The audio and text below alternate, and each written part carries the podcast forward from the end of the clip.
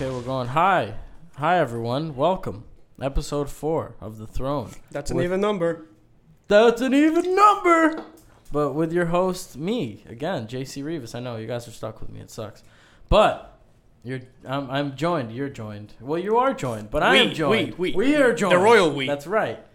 By Lou. What, what, what should I call you? Lou, Louis, Luis. Lou's fine. Lou is cool. Yeah, whatever. Like Lucifer, you fucking devil worshiper? No, I'm kidding.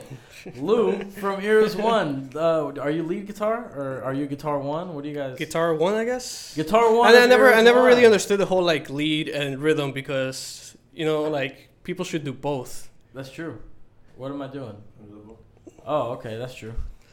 So, thank you for being here, Lou. I really appreciate it, man. Yeah, man. It was So- a cool 20 minute drive. okay, it's not that bad. It's right off 95, pretty much. But uh, it's funny because episode three, I had your singer, Ralph, and that was a very good episode. I had a lot of fun, man. So it should be very interesting seeing your perspective of certain. Oh god, we're gonna happen. contradict each other. Maybe that's what I thought. It'd be fun to have you guys, man. So thank you for coming out. Yeah, for sure. Uh, so what was the last gigs you guys played? Was it Kryptonite, yeah. Okay, so I was there for that. I don't remember any of it. You were not there for No. ha- like No, after 11 o'clock, I don't remember anything at all. Just total blackness. Total blackness. And I remember afterwards, we were gonna meet up at, at Denny's with you guys at like three in the morning, right? I dipped out. I remember. I remember stopping at the Denny's parking lot, throwing up outside of the car, and then hopping back in like I'm going home. Like, this is not gonna Oh, happen. Jeez. Yeah, no. I mean, if you throw up, what the fuck are you gonna eat for? That was terrible. Yeah. I mean, uh, what is cool though is Charles came out. Your former bass player, right? yeah, that was cool. Was that a surprise for you? You didn't know he was For gonna for be me, there? apparently everybody else saw it coming, but I. Ralph said the Yeah. same thing. He didn't see it coming. So apparently, I think it was Joe that knew. Yeah, I think Joe picked them up or something because. Um. Yeah, I think so because I, he, I think he came out of their car. Oh shit. Okay. Well, that makes Yeah, I think I sense think he picked them up. So uh, as far as your set, man, I, I was there. I thought it was sick. I mean, do you remember anything about it? None. Like nothing at all. No, I literally did not remember anything. Okay, so when it came to Kryptonite, we played outside. Uh, I've been uh, talking recently in the last couple shows about how I fucking hate playing outside to that slanted ass stage. Uh, Um, 50-50 because if you get like a lot of people outside, it's fucking awesome. right.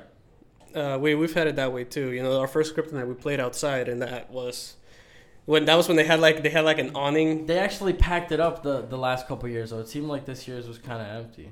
Yeah, this Kryptonite was a little under like there wasn't a lot of people as normal for some reason. Yeah, dude. I mean, it wasn't like it was bad weather day or anything. Yeah, because I remember last year like you couldn't find parking. You had to park in like the houses next door and stuff. Like you couldn't Shit. find anything. I, I usually I think I came out early. I didn't have that big of a, of a deal finding parking last year specifically. That was the first time I played it, but I noticed even last year there was a lot more people. It was like packed, dude. Like it was a struggle to fucking load up and shit. And I played inside last year. Or on the floor. Yeah, yeah, inside on the floor stage. I don't Uh, remember it either.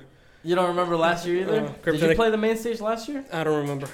Holy. Kryptonite is, the is the day that we all get completely trashed. That's the day you guys decided to go ham. Yeah, that's where that's where you test the muscle memory. The muscle memory of, of what? Oh, oh, okay, of the songs and shit. Yeah. I, my muscle memory is garbage, man. I, I tried to play like after drinking like one or two beers at the gate, and I like dropped my sticks like twice in like the same song. It was in like the same part because like the same part came. It was toxicity, Yeah, and so the the drum for part. Both times that the shit came around, the, the the long one where he goes back around for like the two bars, I dropped my stick in the same exact spot, dude. It was garbage, man. I was like, I can never drink. I'll smoke and play a set. I can't drink. I don't know how you do it. that's uh, like it's it's weird because I'm I'm pretty good at drinking and playing, but it's usually Joe's uh, secret drink that he makes. The happy uh, The- Joe's secret juice or Yeah, the is it? happy juice. Yeah, the happy juice. Yeah, like you'll be fine because it won't taste like anything, and then you'll be drinking it all day, and then by the time set time comes, you're like on the fucking moon, Oh, and fuck. it's just like I don't know what the fuck I'm doing. Sounds like an edible. Yeah, it's kind of like it's kind of basically it's like the edible of alcohol, alcoholic edible. It hits you slow. yeah, You don't see that shit coming. no, and then you you try to you just like let's time to load up. It's like fuck, where am I? Like, I've never uh I've re- I've refrained from trying the happy juice, man. I don't know if I can handle it. It's good. Just don't drink too much. I mean, do you know what's in it? Or is No. that a top secret? It's a top secret. I know it's like gasoline and kerosene and like like I'm gonna everything have under to the have, sun. Uh, I'm gonna have to have Joe on the show, and he's gonna have to he's gonna have to explain himself, man, because that shit is nuclear, dude. It- It's glowing. It was like glowing red and shit. I didn't trust it, man. it That's was why I good, didn't man. sip It's it. good though. It tastes like Kool Aid. You would say that. Yeah. So, how long have you been uh, playing with Iris One, right? Uh, I started band. You started band in like no, I'm saying like how long y'all been together? Since like 14, right? Yeah, something like So that. about four years now. Is this your first band? No, no. I've been in band since I was like in high school. You know, like a little fucking kid. Oh, okay. So what was your music. first band, dude? My first legitimate band was one called uh, Personal Lie. Personal Lie. yeah, it's Who like, it's like that so that's like emo garbage from Yeah, like 2001. You know, Oh man, yeah, that metalcore stuff or like My Chemical Romance. My Chemical Romance stuff. Hey man, we've all been there. I still listen to them. Yeah, it was. It wasn't. I mean, I wrote like one or two songs in it, and like you know, it just kind of like faded out. Was it like middle school or high school? Yeah, it was like like the start of high school. Okay, you know, so just kind of like got year. together and like jammed a couple times. Didn't play shows or anything. Just Yeah, kind of yeah. like, you know, jammed. That was that was kind of cool. And then um, everyone gets started, man. and then I, I started this band called uh, Nightmare of Execution, with um this guy from Kendall, like the Kendall area. Yeah, okay, down south. Yeah, and uh, actually, my sister was the singer on it. She's uh she she knows how to do metal screams and stuff. Shit. Yeah, that was also when I was in high school. That was cool. And How was it playing with your sibling? Did, did you guys did you guys play out with that band? Yeah, yeah, we played shows. Oh, okay. so Um, how was that, man? Was it weird? it was- it was whatever. It doesn't bother me. Like me and my sister, we're close, but we're not like in our in each other's lives like completely. You know, it's kind of like that relationship where like I'll we'll call each other like a couple times and be like, "Hey, you good? Yep. All right, you good? Yep. All right, bye." Yeah, I Like, gotcha. yeah, Just you know, we're cool. in touch. Yeah, yeah, it's it's cool, But I mean, I don't have any siblings, so I never played in a band with one. yeah, It seems like it'd be an interesting. Yeah, that must be kind of weird with Alex and uh, Brian. That's what I'm saying, dude. Because sometimes it gets heated, bro, and it's like you can't say shit because they're related, and it's like you're getting into like family stuff, so it just it gets a little weird. But I don't know. Did it ever become that dynamic with you guys? No, guys? never. Nah. I mean, uh, in every, every single like band or musical project that I've been in, I've always been like the lead the chill songwriter, guy? the chill guy, but also like the lead songwriter. So Okay. uh, basically, I'll just come up with a song and be like, "Here you go," and Right. everybody's like, "Okay." Right. And then- Exactly. yeah, no one wants to do the work. Yeah, exactly. Nobody wants to do the work. It's just easier that way, which is fine with me, you know. So when it comes to Eras One, is that how the situation goes? You're the lead songwriter. Yeah, pretty like much. Roger Waters. Yeah, I, I basically write every song, Okay. like demo it out Okay. with on the computer with interface and drum machines and all that. You stuff. mean composer? Like you write the instrumentation on songs? Yeah, yeah, yeah, basically. Or Or about um, lyrics wise? no lyrics wise, that's all Ralph's department. Okay, gotcha. Yeah, and then obviously he comes up with stuff, and then, but everybody pitches in. But yeah, basically just compose a song, write the song, structure it, and all of that, like a rough estimate. Like, okay, this is the idea more or less of what the song should be, Right. and then I send it to everybody. Everybody like listens to it, gets familiar with it, and then at practice we hash out if we're gonna change anything, if we're gonna add parts, or oh, I'm not really feeling this, let's change it to this, and then you know we figure that out, and then I demo it again and then basically we repeat that process like two or three times until we're all satisfied with the final product Right. and then we demo it everybody comes in to my my place and everybody demos their parts and then boom song finished we have it demoed That's and- pretty sick. So is that how the EP went down, breaking out? no that was that was more like a um, trial and error type of deal but now now with the newer songs we're we're uh, we're getting ready to do a second cd with a full length Okay. And yeah, but for the for this second run, now now that now that I know how like everything works, it's pretty fast. You know, like the, The process, process the process is like there. So we're we're just like okay, one two three, one two three, one two three, one two three, done. How But- many songs do you guys have like demoed out? Uh, we have around five. That's sick. Yeah. So songs that have never, you guys haven't even, were they some of the new songs that you played? At Yeah, the yeah. Some show? of those new, st- new, st- new songs we played live. That's but pretty sick. you know, obviously, when you see a band play live and you don't know the song, the you same just kind of yeah, it, you just kind of like flies over your head, like oh, that was cool. Right. but it doesn't it doesn't really like stick to you unless you like have it. I in know recording, exactly you know? what you mean. Which is what is so disappointing about playing. So, cause we have a whole album demoed out that way, and a lot of the songs that we play live that you don't hear on the EP are songs that are going to be on that album. Mhm. So it's it just sucks that songs like that fly over the head because I think some of the stronger songs we have are songs that aren't on the EP. So it kind of sucks because I'm sure you guys like your new material, right? Yeah, definitely. It's definitely a lot different because uh, when breaking out, like the songs that we were in breaking out, those are the songs that we wrote when we just started as a band. And you know, when you first start as a band, you have to be like, okay, like basically test waters and be Right. and keep everything like really simple. Yeah, see where everyone's limits are. To see shit. exactly. But now that like we're more comfortable, I can write more complex stuff like on guitar, and then uh, Joe can add a little more complexity on the drums, and it's just it basically brings the music to a whole nother level. Yeah, I think that's sick. And it's just I'm just fucking waiting for it to finish that thing so we can record it and be done be done with that because those songs are gonna be freaking amazing. That's exactly how I feel. I mean, I really like uh, "Goodbye for Now," like the, the the closer on the EP. I think it's like, I, I don't know, for for uh, uh, like an opening debut EP, anything. I think it's a badass fucking song with the piano and all the synth and stuff and the the harmonies. I'm I'm jerking off right now, but uh, regardless, like uh, going back to breaking out, you said it was kind of simplistic. It's crazy because a lot of the songs are catchy as fuck, man. Like even like you as a songwriter, obviously everyone's their worst critic, and you see them as simplistic. But usually simplistic is like that's what catches people's ears. Surprisingly enough, sometimes you know. Yeah, but uh, a lot of a lot of it had to do with um basically the choruses, like the melodies and the choruses and yeah. stuff. And a lot of that was put together by Ralph and um, Charles. Charles. Yeah, this, they, were, they were the ones that came up with a lot of stuff like that. Like I just wrote basically the music. And yeah, then, but like even the breakdowns and shit, like you could see them as like cliche or whatever, but like they're sick and like they're catchy and they catch on and people like that shit. You know what I mean? Even if you didn't mean to, it's a good marketing strategy in a way. yeah, definitely. I Yeah, mean, it's- it's you guys have a very popular sound right now. that's what we're that's what we're hoping for, definitely. I mean, no, like in the scene, a lot of people dig your shit. Um, like um, you guys always have a packed uh, house. Like I don't know if you noticed, like we both talked about how Kryptonite was empty. you guys had a sick crowd, even though you don't remember it. I don't remember. You don't remember? Yeah, I mean, like Ralph was thinking about stage diving type shit. Like you guys had a good crowd for real. I mean, if you could find back video of it, check it out. Is the only instrument you play guitar? No, um, I can pretty much play everything to some extent. Really? Yeah. Like saxophone and shit. I could probably figure it out. When I Oh, was shit. when I was in um when I was in high school, I played the clarinet for music class. Oh, I played the clarinet for three years, dude.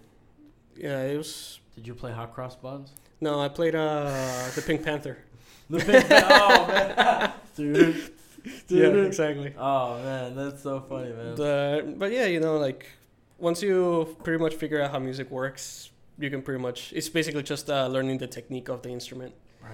Like I, I can play drums fairly well, and I, most of that actually I learned from uh from rock band. I th- really? you know, yeah, because the rock band like teaches you basically how to keep how to how to keep a beat going. Kinda, yeah. I guess in a way it does. It's just the way that it's set up. Uh, you're not crossing your arms like you would with the hi hat, you know. Well, if you have like the pro kit that has like the little cymbals and stuff, then yeah. But I either thought way, that like- was only Guitar Hero World Tour that had that shit. no, I think uh like the newest They rock came band, out the, with, new- like, a the one newest that had, rock like, a band has yeah, it has like three cymbals and stuff. Oh, okay. Well, that's different. Yeah, it's it's definitely definitely helps a lot because basically it it, teach, it trains you to keep like different rhythms in your hands and feet at the same time That without makes sense. yeah that, that's basically where I learned how to do like drum stuff. And yeah, obviously I'm not like the greatest, but Of course. Like I, I think I could probably make it in like a basic pop punk band. Oh, I okay, thi- I think I get could do it. I Yeah, I just could do it. keep a nice one too. Yeah. Cut, cut, cut. But I mean, you that is true. You have a you have to have a basic understanding of how to play an instrument if you're gonna tab it out, right? Because you come up with the drum beats too, right? At least to stay in the pocket. Just the the drum feels. right, right, yeah, exactly. yeah. Like the skeletal, uh, some simple. You'll probably add a couple kicks and stuff. But yeah, you, you obviously have to understand. Like I wouldn't be able to tab out something on guitar because I don't really understand chords or like tabs or um, what is it called scales. I don't understand any of that shit. I used to know scales, you know, on the clarinet, but Yeah. I don't know. I just haven't studied music theory in so long that it can't. I can't. I'd have to sit down and like relearn it. Yeah, it's it's it's totally different because obviously, like in drums you have notes, but it's like There's no like no. uh, there's no sharps or flats. yeah, exactly. It's just like Hi hat, bass drum. It's Yeah. just the drums. I mean, I know how to read that to an extent. It's just like when I see stuff that I don't associate with drums, like I see slurs and shit. And I'm like, how the fuck do you slur on the drum set? Just- You know? Just do you like do? wiggle your hand on the snare. I don't get it, man. Uh, is this your favorite instrument to play the guitar then? Uh, yeah, I would say so. Is that what you've put the most dedication Yeah. and time into? Yeah, definitely. Who's your biggest inspiration as far as guitar comes? Oh man, that's a good question. Is it? Is it a cliche question? I don't know, but I'm actually genuinely interested. Um, I would I would say I would say my favorite guitarist is probably Jeff Loomis from Arch Enemy Nevermore. I don't know if you're familiar with that, I'm familiar with Arch Enemy. But just don't know but but he's, he's in the newer the newer Arch Enemy. Mm, But okay. but yeah, he's like You've been listening to them since like they came out. uh, not religiously, but you know I know him. I have like a couple of albums. Why does he inspire? Like, what what about his style is it that you draw from? Like, in It's fucking sick, dude. It's like super super fast, but like really clean and. I know when he just like goes off and soloing, it's like a bunch of like clever stuff. Right, It's not just okay. it's just it's not just like shred, shred, shred. It's like like oh shit, that note right there is kind of cool. Like it adds like a little little weird dynamic. Right, right, right. Yeah, I, I noticed Like, that in, in your guys' music as well. It's yeah, not- I, I think I think probably my biggest influence as far as writing music would probably have to be Machine Head. word Word. that that um the only album that I've listened to fully fully through is the album you recommended was the Blackening, and that's a I mean I can see like where in your music you can draw some styles from there. I showed Malik that album too. What you think of that album, dog? It's Pretty sick, man. It was a sick fucking album, man. I'd never heard it, and then I told my cousin about it. He's like, "Bro, I told you about that album like four years ago." I, was like, "Sorry, dog." Yeah, man. When I was when I was uh, getting out of high school and then when I was in college and stuff, like I would sit through class. That's why that's why I fucking got out of college because I didn't learn anything. No, no, I'm kidding. That's that's, I, I, I, got out of college for a different reason, but Oh man, I, I wouldn't doubt that you didn't learn anything, especially with colleges nowadays. But ten years ago, that's a different story. no, you know, I would, I would just sit there with headphones and just like listen. Because uh, when I was in college, I, did, I had a mu- class for music appreciation, Interesting. which was really cool because like you know it helped me see music in a whole different way, but it also ruined a lot of music for me. Because I'm what? like, they- like, like for example, like pop music and stuff. oh yeah. It's just like, wow, this is so fucking basic and shitty. Like, why It's do people really like this? Yeah, and then Because that's why. Because they have short attention spans. Yeah, that that too. But like, for example, like when I was uh, when I was in music appreciation, that's when I started getting really into like classical music and stuff. I went through a phase of classical music, You were a and I would just listen to it and be like, God damn, this is insane. Like, I went to the um, New World Center in downtown Miami to see uh, this uh, orchestra do like stuff from Vivaldi. Oh okay. I know Vivaldi. Yeah, and it was freaking like amazing. Like half of the half of the stadium was like asleep because you Really? know classical music does that to pe- some people, I guess. I guess. But so. I was just like, I I was just looking at him like, holy shit! Like, like putting putting this kind of like fill in between this and that, and then seeing like the whole thing go ma- minor all of a sudden. It's kind of like it, it's fucking mind blowing. Like, that's the kind of shit that I look for in music. Yeah, I've never had the privilege of seeing a live orchestra, but that description kind of made me want to look for tickets right now, dude. Because I uh, I found an appreciation for classical music very recently uh, through Alex, uh, the singer of our band. He actually he recommended like Chopin and uh, a few other people. Uh, you know the basics, Beethoven's Ninth and Yeah. Seventh. But yeah, man, it, I I found a new appreciation for classical music. Do you know where they do it out here? I mean, I know probably the Broward Center for Performing Arts. Yeah, just like like I said, the New World Center in uh, downtown Miami. like that, that's basically the only place I know that does it. Okay.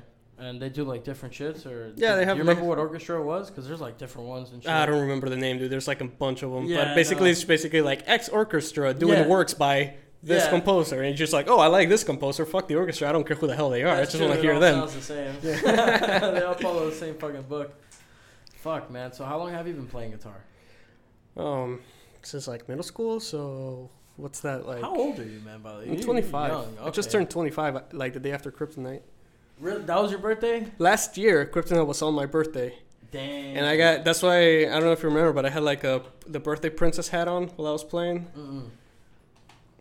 Maybe I was fucked up, dude. I don't remember that shit. But yeah, I had a, and then I Oski, like Oski, um, made everybody sing me happy birthday and shit. It was it was cool. It was a good time. That's fucking sick, dude. I remember that. That's baller. well, yeah. I mean, how could you? Yeah, you have you seen that picture of me like in the bathtub naked with the birthday princess hat? No. That sounds ridiculous though. Who took it? Uh, um, my uh, the girl I was seeing at that time, like the when we got home, I jumped in the shower and I was just like in a fetal position, like with the hot water, with my birthday princess hat on. With the shower? Yeah, with the shower running. That's interesting. That's an interesting position. I've never been that fucked up where I end up in the fetal position in the tub, but I'm sure you must have had an amazing time to get there. Here, Jesus Christ, for real? Oh my God. You were fucked up, dude. That is that's like equivalent to the Johnny Cash and the bush eating the cake. yeah, that's I love that picture. that's, That's a, a great great picture. fucking picture, right? Yeah, Uh, I wonder if they have a picture of uh, Elvis on the toilet. You know, right yeah, I'm pretty sure that guy was on fucking everything at some point. I don't doubt it. What about Evel Knievel? Is he alive? I don't think so. I just think about white dudes wearing that suit with the collar. They're, they're all basically the same. Elvis might be Evel Knievel. For real, dude, you never know. like Elvis died in a motorcycle accident. Huh? Huh? Was he jumping over buses by any chance? Yeah, was he? Did he happen to be in Arizona, jumping the Grand Canyon real quick? Was he on tour? Fuck, man. Uh, I usually have a, a notebook of stuff, but I'm pretty lit right now. Man. You look it, man. yeah, no, it's just one of those days, dude. Um, I played at the uh, the American Rock Bar last night with uh, Lydia Can't Breathe and Helios. Shout out to them for letting us open. Uh, have you ever played there? Yeah, I played there uh, several times. That's the place. I don't know if you remember the story when uh, everybody thought Charles had a rifle. No, what? You never heard that story? No, dude. Oh, so, all. So we were playing there once, right? And then you know you know how that area is. It's kind of ri- full of like rich snobby people. Yeah, yeah, yeah. And then um, we walk out into the parking lot, and Charles has his bass in a case, in like a bag, over his shoulder. And then uh, while, while we're loading into the into the place to play, and then after we play, we're sitting down, putting back stuff into the car. And there's like cops outside with like rifles and shit. And then like the people, the bar club owner or whatever, is like, "Hey, don't go outside, don't go outside. They're looking for somebody with a rifle." And then we put like two and two together. They were looking for like a tall black guy with a rifle, and we were like, "Holy fuck, that was Charles!" Like, I guess somebody driving by must have th- thought that like his bass was a rifle, like in a bag, and called the cops. So they had like cops. so the whole place was real? like on lockdown with like people outside with like cops outside with rifles and shit looking for What somebody. the fuck? Yeah, that's that's freaking fantastic. That was the first time you guys played there.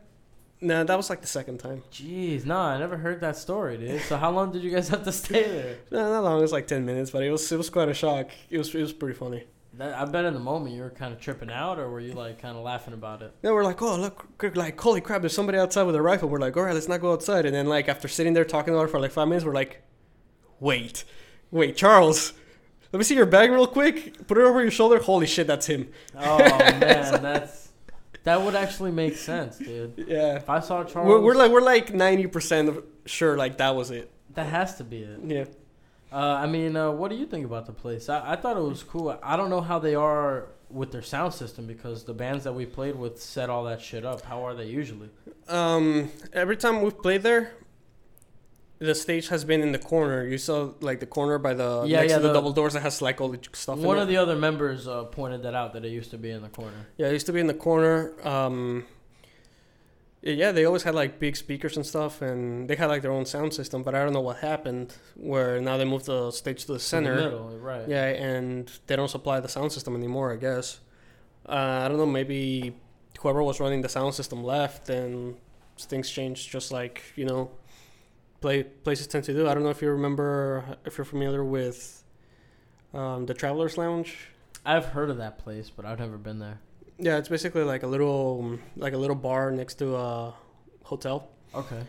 Yeah, it's pretty cool. There was this guy that that was tight with us named Abraham. He used to work there. And he had, he he used to run the like the band nights and run the sound and all of that. Like the Jeff? Like yeah, it's basically the Jeff for them? Yeah, yeah. Okay. And then uh, he left, and then when he left, like there was nobody to run sound and no sound. So basically, that place is kind of dead now. I mean, they still have like karaoke nights, and you know it's still a thriving business, but you can't you can't really go there and play anymore because there's They don't have sound. yeah they, they don't really have sound.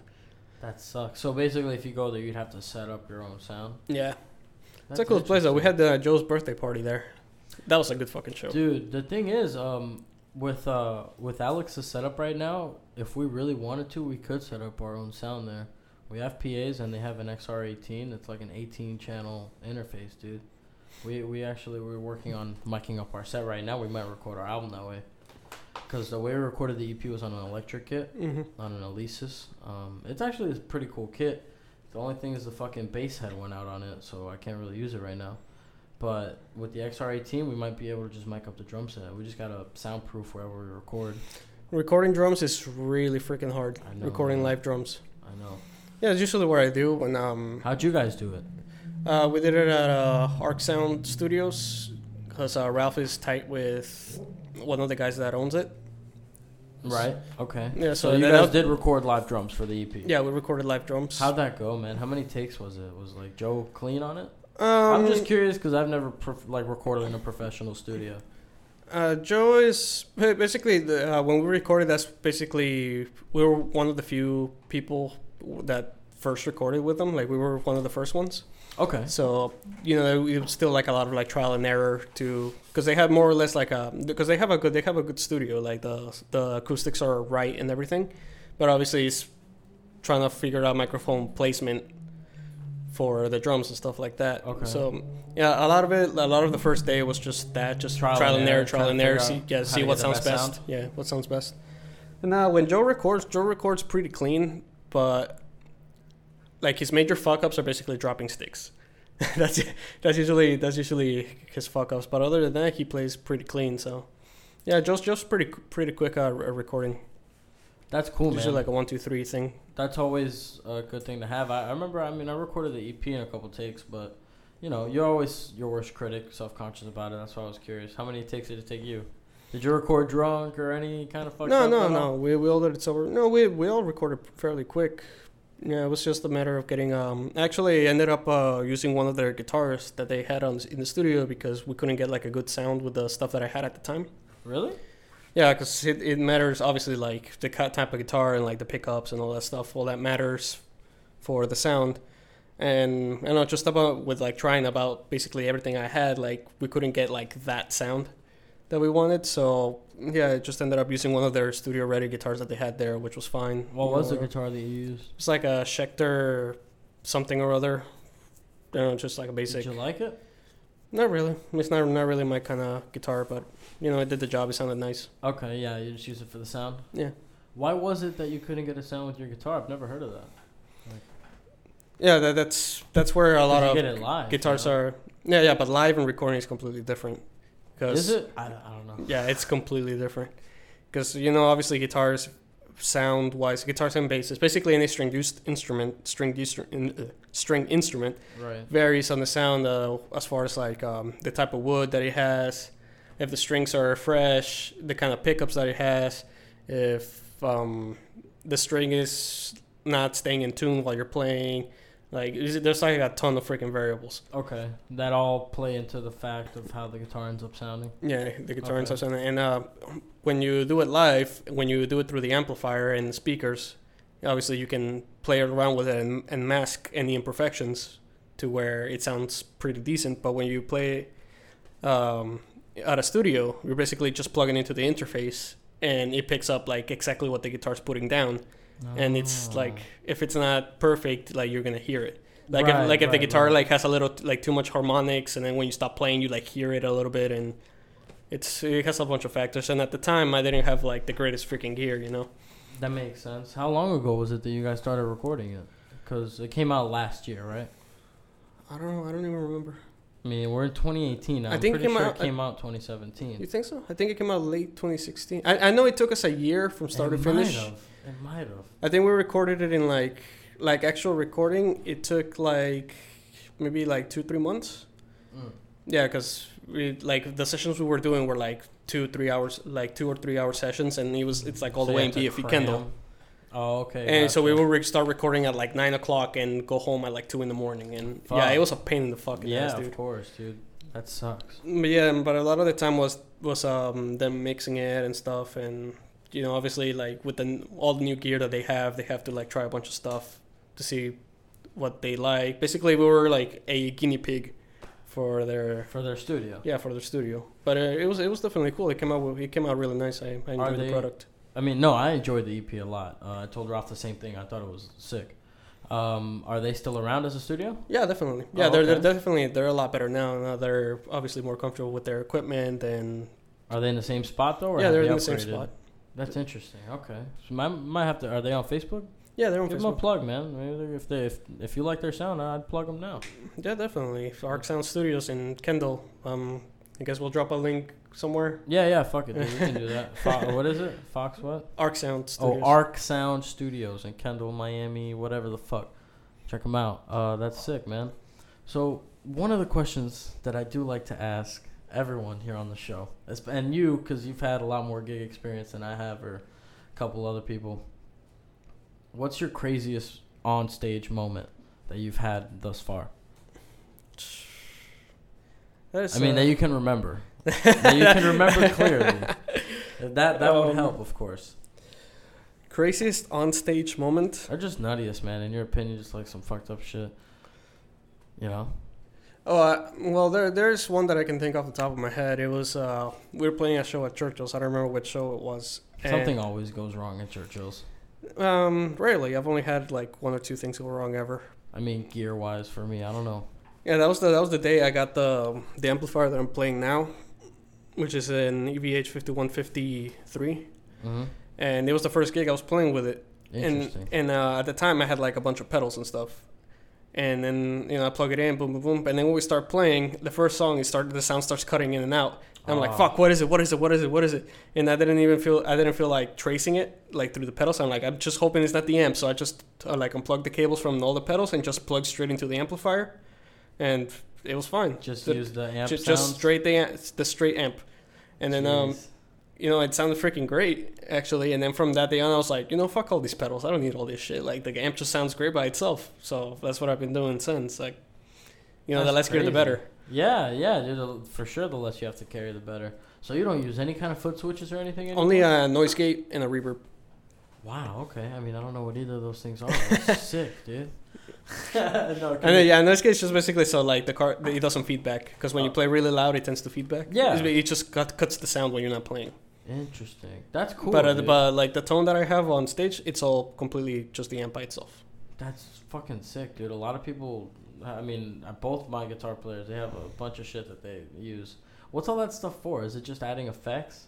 Yeah, it's just effects or dynamics to the sound and stuff. Like, I think I think all of that stuff's like really cool. But if you're like maybe like a big artist, when you don't have to worry about Carrying it around? carrying it around and stuff. But as far as like you know, if you're in a local band, just you know gigging every weekend and stuff, and it's nothing crazy, you know, just get a nice amplifier that sounds good and.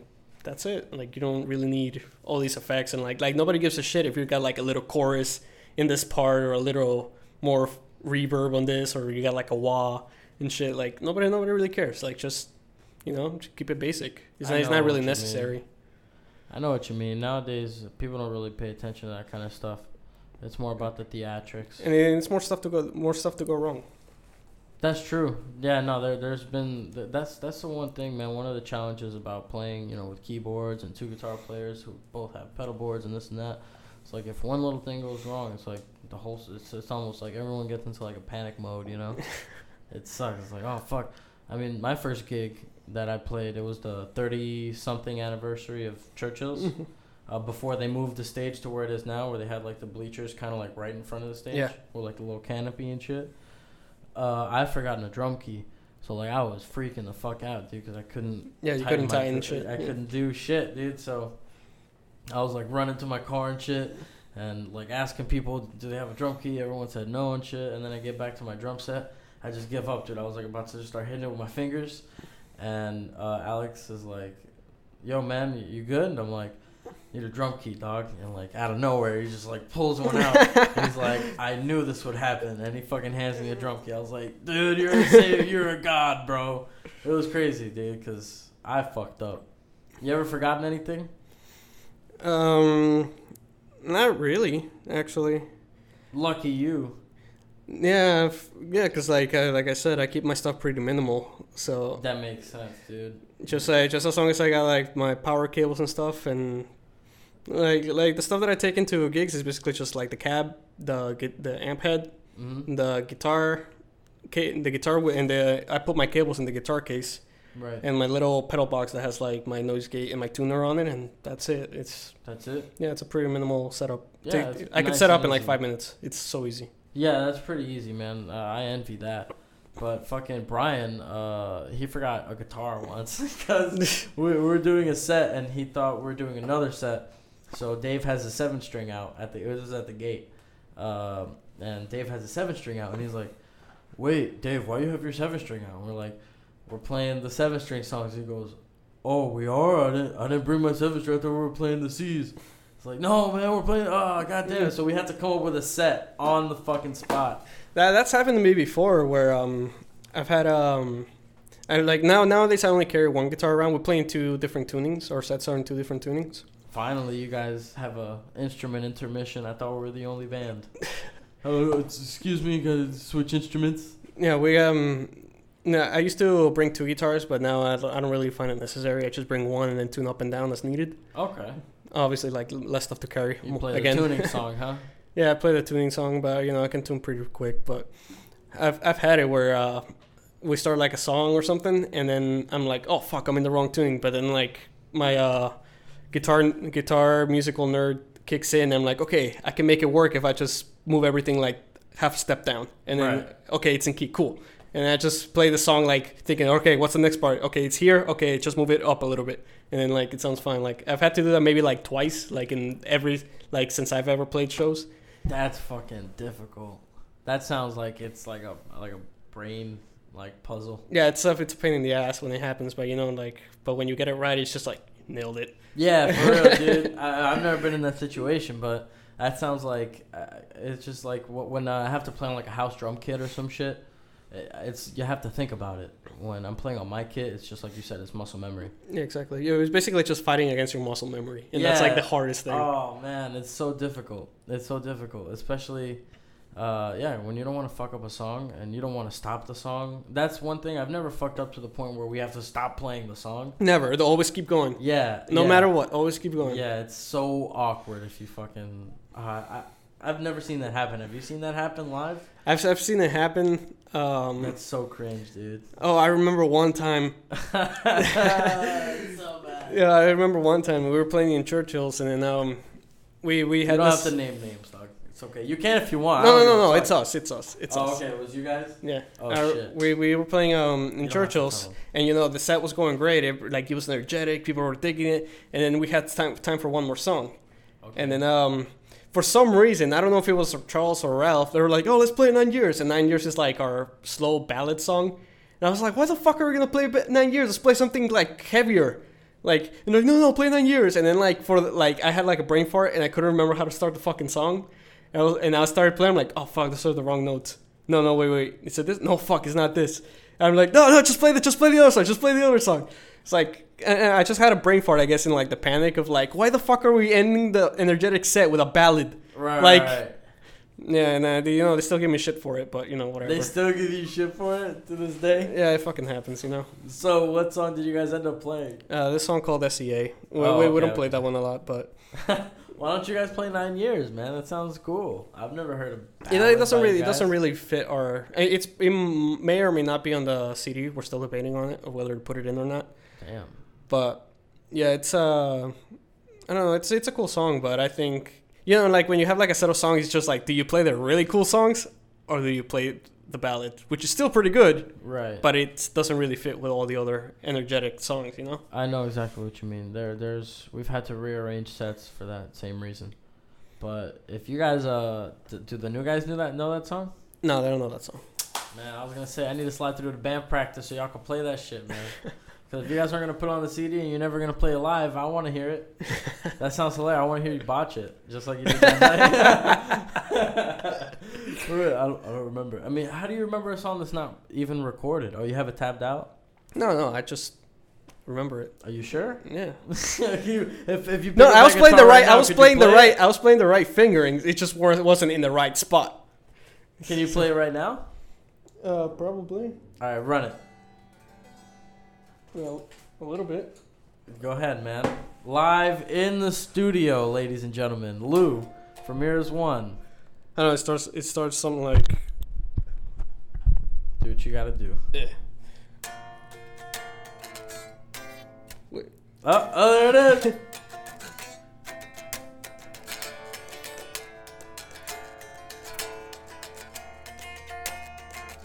Nine years. Is that how it goes? Yeah, something like that. And I was like, and like for some reason I always think like it's like here. And I'm just like, fuck, no, that's wrong. God damn it. And it's- Oh, get right. Yeah, no, that Thank you. Lewis. Give a round of applause for Lewis in the studio, ladies and gentlemen. We'll add, we'll edit in some round of applause right there. Um, but uh, yeah, so I think I feel I feel like that was probably like my biggest fuck up I've ever had like Really? on, on stage. I think so. That's funny, dude. So why was that not the nuttiest, craziest moment you had on stage? Did I, I just I just I, no I just? I just remembered about it. He was embarrassed. He was so embarrassed. He originally, the first time around. Man, I don't believe in embarrassment, man. Who- Who's perfect, man? Everybody fucks up. Yeah, that's true, dude. I, I get I get super down on myself when I fucking fuck up, though. It's such a shit feeling. I think it's because uh, I don't know. I just I hate that shit because I That's- see other bands and I'm just like, ah, they're garbage, you know. But it's just like uh, it's so hypocritical sometimes. Yeah, but you know, as long as it's not constant, you're okay. You know, Yeah, like once yeah, in a yeah. while, you know, whatever happens to everybody. Exactly. Yeah, I, I agree with that. But uh, one song that is really cool that I appreciate off the, uh, the you know the EP is uh, "Tomorrow Is Not for Us." I really uh, I really dig that song. That's the song you guys are doing the video for, right? Yeah. That song. How did that song come about? Please explain the writing process there because that's my probably my favorite song on the, the EP. For that one, I came up with the um, basically with this. I, I came up with all the song arrangement of it, except for the main verse riff. The uh, Charles came up with that when we were in practice, like working through the song. hmm So you wrote the whole riff for "Tomorrow's Not for Us." Yeah, da-na-na-na-na-na-na. Nice. yeah, I wrote Yeah, that. yeah, Okay, that's nice. Yeah, That's but a sick riff, man. Love it. Yeah, and then uh, and then um, Charles and uh, Ralph come up with like the chorus melody and stuff like that, and it's just like, oh, this is pretty cool. That's fucking badass, man. So is it really that separate? You guys don't collaborate on lyrics and and and uh, song structure at all? Um, for me, it's hard to write with somebody else. Like it's Stir in the pot. yeah, no, not so much stirring the pot. It's just that when I hear something in my head, like I'm like, okay, I want to put it like this, and then when I put it like that, you know, as long as I don't get interrupted in my writing mode, that's fine. Like I can write something and then give it to somebody else, and then they change it. That's fine. But as I'm writing, I want to like, like I, I can't do it with somebody else. It has to be like me. Like I have to like figure it out myself. No, I, I know what you mean. Especially uh, like you said, when you have an idea in your head, it's hard to put it in words. Sometimes you just got to sit there and write it then and there. Yeah, exactly. It's it's it's hard for me to write with somebody else like on the spot. You know, that's why usually when we practice and then we wrap up a song, we're like, okay, this is it, final. And it's like, okay, let's write another song. It's kind of like, uh, uh, and then, we, and then we just jam. And sometimes, like when we jam, like cool riffs come about, and then I'll I'll write a song based on those riffs or stuff like that. But Right. like, I, I would say like sixty percent of the time we just jam and like nothing happens. Like I have to, and like, and if I really, if we're like, we have like an hour, hour and a half left of practice, and then like, okay, we need to write something. Then I'll break off from the, the rest of the group and just sit like in front of my amp and start like figuring things out, and then be like, all right, guys, I got a riff, and then we'll start, we'll we'll start there. Interesting. Yeah, I don't know, I don't, I don't know what it is. That's just how I do. Like, I just gotta like write something by myself first, and no, then but that's cool, man. That's your creative process. Everyone has their own creative process. It's not like, uh, you know, I I don't necessarily sit down and write stuff by myself. I like collabing with the band and doing stuff in the moment, like drum fills and stuff. Something sometimes it'll be something that I, I, I do in the moment, and then the band after the song will be like, "Hey, man, you did that fill there. Keep doing that. That sounded good." yeah, yeah, it's usually what we do too. Yeah. especially when uh when it comes to writing drums and stuff because like uh like I'll record something in drums just to have like the feel of what the song should be in that part and then um and then Charles and then uh, Joe will be like no fuck that I'm gonna do this I'm like okay and then he does that and she's like okay that's pretty cool I, I think that uh, like the as far as like the musical b- band Nazis is me and Joe like really? yeah we're always like slightly bumping heads over stuff but you know it never obviously we're, we're professional about it we never gets to like a personal attack or a personal Right, level nothing yeah we're, we're, we're super cool with each other but So what is it? Is he doesn't he wants to change certain riffs? Does he play guitar? Uh, no, he doesn't play guitar. But uh, if we're like writing something, yeah, he, he gives he gives me pointers when I'm like playing that riff, and he's like, no, no, no, put that note here, and then I'm like, okay, I'll try it. And it's it's a 50-50. It happens with both of us. Like sometimes right, like right. what he thinks will sound good, we play it and it sounds like garbage, and then sometimes what I think sounds good, we'll play it and it sounds like garbage.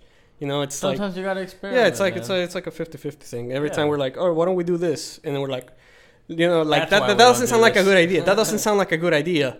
But let's do it anyway, just to see what it sounds like. Right, right, right. You know? I feel you. Yeah, we've experimented a lot with the ending of uh, Goodbye for Now. Like, um, ha- instead of just having Vince do a piano solo the whole like two minutes or whatever, have it like Dave and Brian come in and I'll be like on the cymbals. And we've tried a bunch of different like stuff like to m- make it a little more.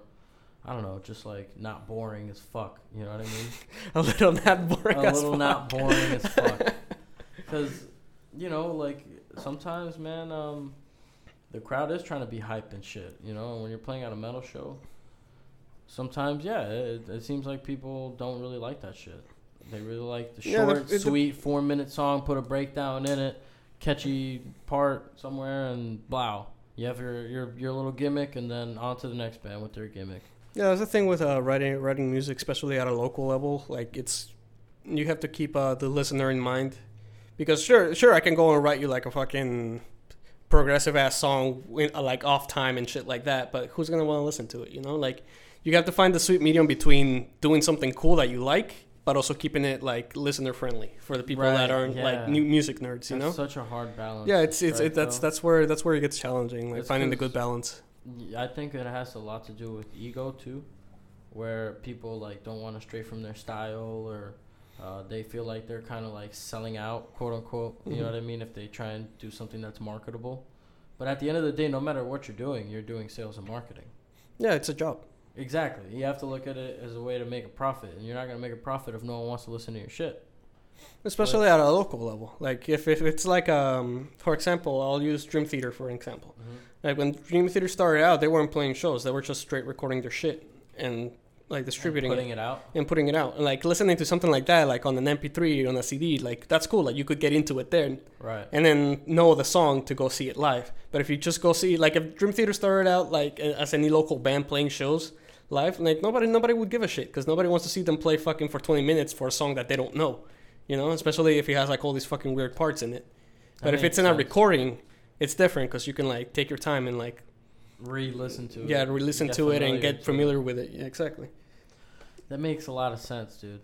Uh, and we are um, like a progressive style band, but Yeah. I, I feel like uh, a lot of the songs on the uh, the full length album that we're working on right now, kind of, they're not you know all ten minute fucking crazy time signatures and shit. Yeah, I think you guys have a good balance of like keeping it progressive, but also keeping it easy, like least listener friendly. Yeah, yeah, listener yeah. friendly. I feel you on that, man, and that's a very important balance to strike because at the end of the day, we're all trying to make a profit doing this shit. Uh, I think another important thing too is really just getting out there and getting out of your area. Yeah, definitely. Because playing the same spots over and over again doesn't matter who you are. Eventually, you're just gonna be spinning your wheels in the mud. You know what I mean? You gotta venture out at some point. Yeah, exactly. Like I don't care if I'm like like for me, where the point like I'm I'm not trying to get like fucking famous or anything like that. You know, like if I can write a nice record that I'm proud of, and then go tour for like a couple months, like I'll be happy there. But you know, if like somebody like a label or something like that decides to pick it up, and like I don't care if I'm making 20 grand a year, 20, 25 grand a year. As long as like I'm out experiencing, touring, playing, having fun, that's fine with me, you know? I don't need I don't need all the money in the world, you know? No, I definitely agree with It's that. definitely for the more more for the experience than for the money. As long as I got enough to like pay my bills, whatever bills I may have, and I can go around touring and having fun. That's that's about it. That's the dream. That's exactly um, where I want to be to the point where I don't necessarily have to have a job. You know what I mean? Where I can, the band can be the job. You just have to find a way to make the income. Uh, and you know that's why I'm trying to branch out and, and do something like this, like a podcast. So it's just like another uh, stream or another avenue where I could become something or other. If, Yeah, even if you get a small band uh, band face fan base, uh, you could like get an advertiser, a single advertiser, and I'm making money doing something that I enjoy doing, which is basically talking shit with my friends. That's basically what podcasts are. Yeah. You know, and it also gives a chance for other local bands that I appreciate and I dig what they're doing to plug their stuff on whatever platform it may be. You know what I mean? That's really what I started it for was to plug our shit and then to plug my friend stuff as well. And if I gain some kind of following, and for some reason a lot of the bands out here start gaining recognition, dude, maybe like there's like a Viceland on like the metal scene in South Florida right now, you know, or some shit, and it's like we're in it. I don't know. You, you never know what could be fucking possible nowadays, you know. Yeah, it's it's definitely difficult because you know, in the as far as the mainstream goes, like rock music is dead. Sadly, I I I've like been in denial about it, but it's really It's, it's it's fucking dead, dude. no one's fucking with it. Why do you think that is? Yeah, just, just- eat all the cookies you want, producer. Go ahead. No, go ahead. It's um, it's just you know, it's just the mainstream. It radically changes. Just how in the fifties, like in the in the forties, you had like the jazz, and then in the fifties, you had like early rock and roll. It just progressively changes, and then like right now, the hot thing is probably like the EDM stuff. Oh right, yeah, yeah. Yeah. That a lot of people like going to raves and Excision and all that bullshit. Yeah, I, I personally can't stand it, but you know that's just me getting old. Like it'll be like like how my parents are, you know, like they'll be like, oh, this is a music, listen to some real music, and Yeah, then put on like yeah. fucking Iron Maiden or something, like you know, like like, like five t- like ten years from now, like who knows what the act like the whole music trick craze is gonna be? Who knows? Maybe rock will make a comeback. Who- That's who true. knows? But I feel like um I don't know, man. I feel like we're in we're in this space right now where everything is so accessible and people's attention spans are so short just because there's so much content, and it's just like for some for you to sit down and watch something, it has to grab your attention immediately. You know what I mean? Or That's the me be- generation, man. Yeah, I don't know, man. It it seems like. Like you said, if anything's off or a little bit weird or longer than six minutes or longer than like a just off, just different than the norm. People don't want to take the time to check it out or whatever. Yeah, that's unfortunately that's that's the world we live in. And sure, I could I could go go down to fucking Best Buy and buy like a shitty mixer and make like some fucking EDM, EDM? song easy. Yeah, and like sure, and I'll be the next hot thing. But you know, like I don't really want to do that. Like it doesn't really. For a good example is uh like Skrillex. Yeah, Like when he was in From First to Last. He was in a screamo band, right? Yeah, he was in From First to Last, and you know when that kind of music was popular, like they were Oh, they were one of the they were one of the heavy hitters. Were they really? Yeah. I've never heard of them. Yeah, they're, well, you're probably not into that era of No. music. I don't. But yeah, that when the, when that that uh, genre was popular, they were one of the heavy hitters. interesting. And then obviously, like as music evolved, and then like dubstep and electronic music started coming out, I guess he probably got like the idea of like, huh, and then he started. I, I, I like this is so this is all me guessing, but uh, Speculation. yeah, speculation. Allegedly. allegedly. And I think that's why he got into like the electronic music stuff because obviously he saw that it That was starting trend was taking off. coming. Yeah, it was starting to take off. I mean, it seemed it was a smart move on his part, man. Yeah, definitely. At the end of the day, uh, I would, uh, if I could do the same thing, I would. I just don't have the patience to sit down and learn how to use all them shits and Pro Tools and Fruity Loops and all that bullshit. I just, I don't have the patience for it. I barely have the patience to learn how to play the guitar or anything like that, you know. Um, but at the end of the day, the motherfucker made a marketing decision and it ended up good for him. He's rich Yeah. off of like something that's super easy to make, man. He Yeah, can make really tracks is. for the rest of his fucking life doing the same whoopee whoopee stuff with the bass, you know. And fuck it, man. His boy, he's on his hustle, dog. I would be in his position, like I said, if I could. Yeah, like What I, like I'm not saying like I, I don't I don't like his music like at all. But I you know I I have noth- I have nothing against him as far as like a person. Like you know, Right, he yeah, he yeah. did what he did what he has to do.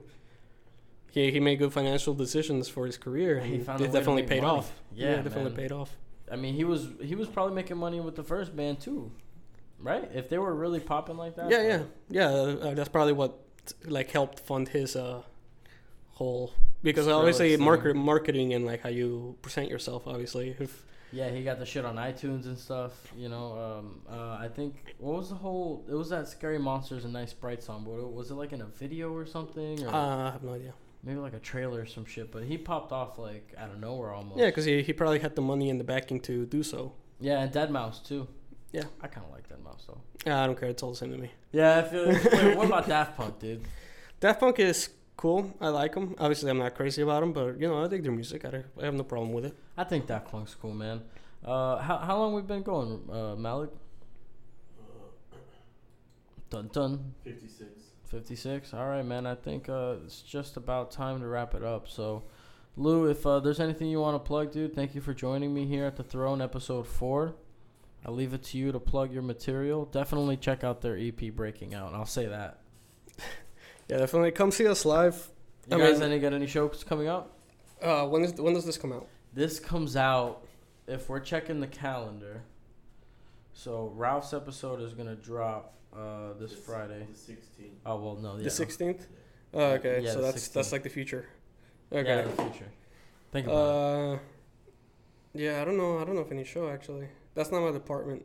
Oh, okay. Yeah, yeah, we we have- marketing. Yeah, we have different departments as far as the band goes. I just focus on the music and Your the uh, writing. and all that. Instagrams or Facebooks. Yeah, Eros Instagram is uh, Eros One Band, and Facebook Eros One.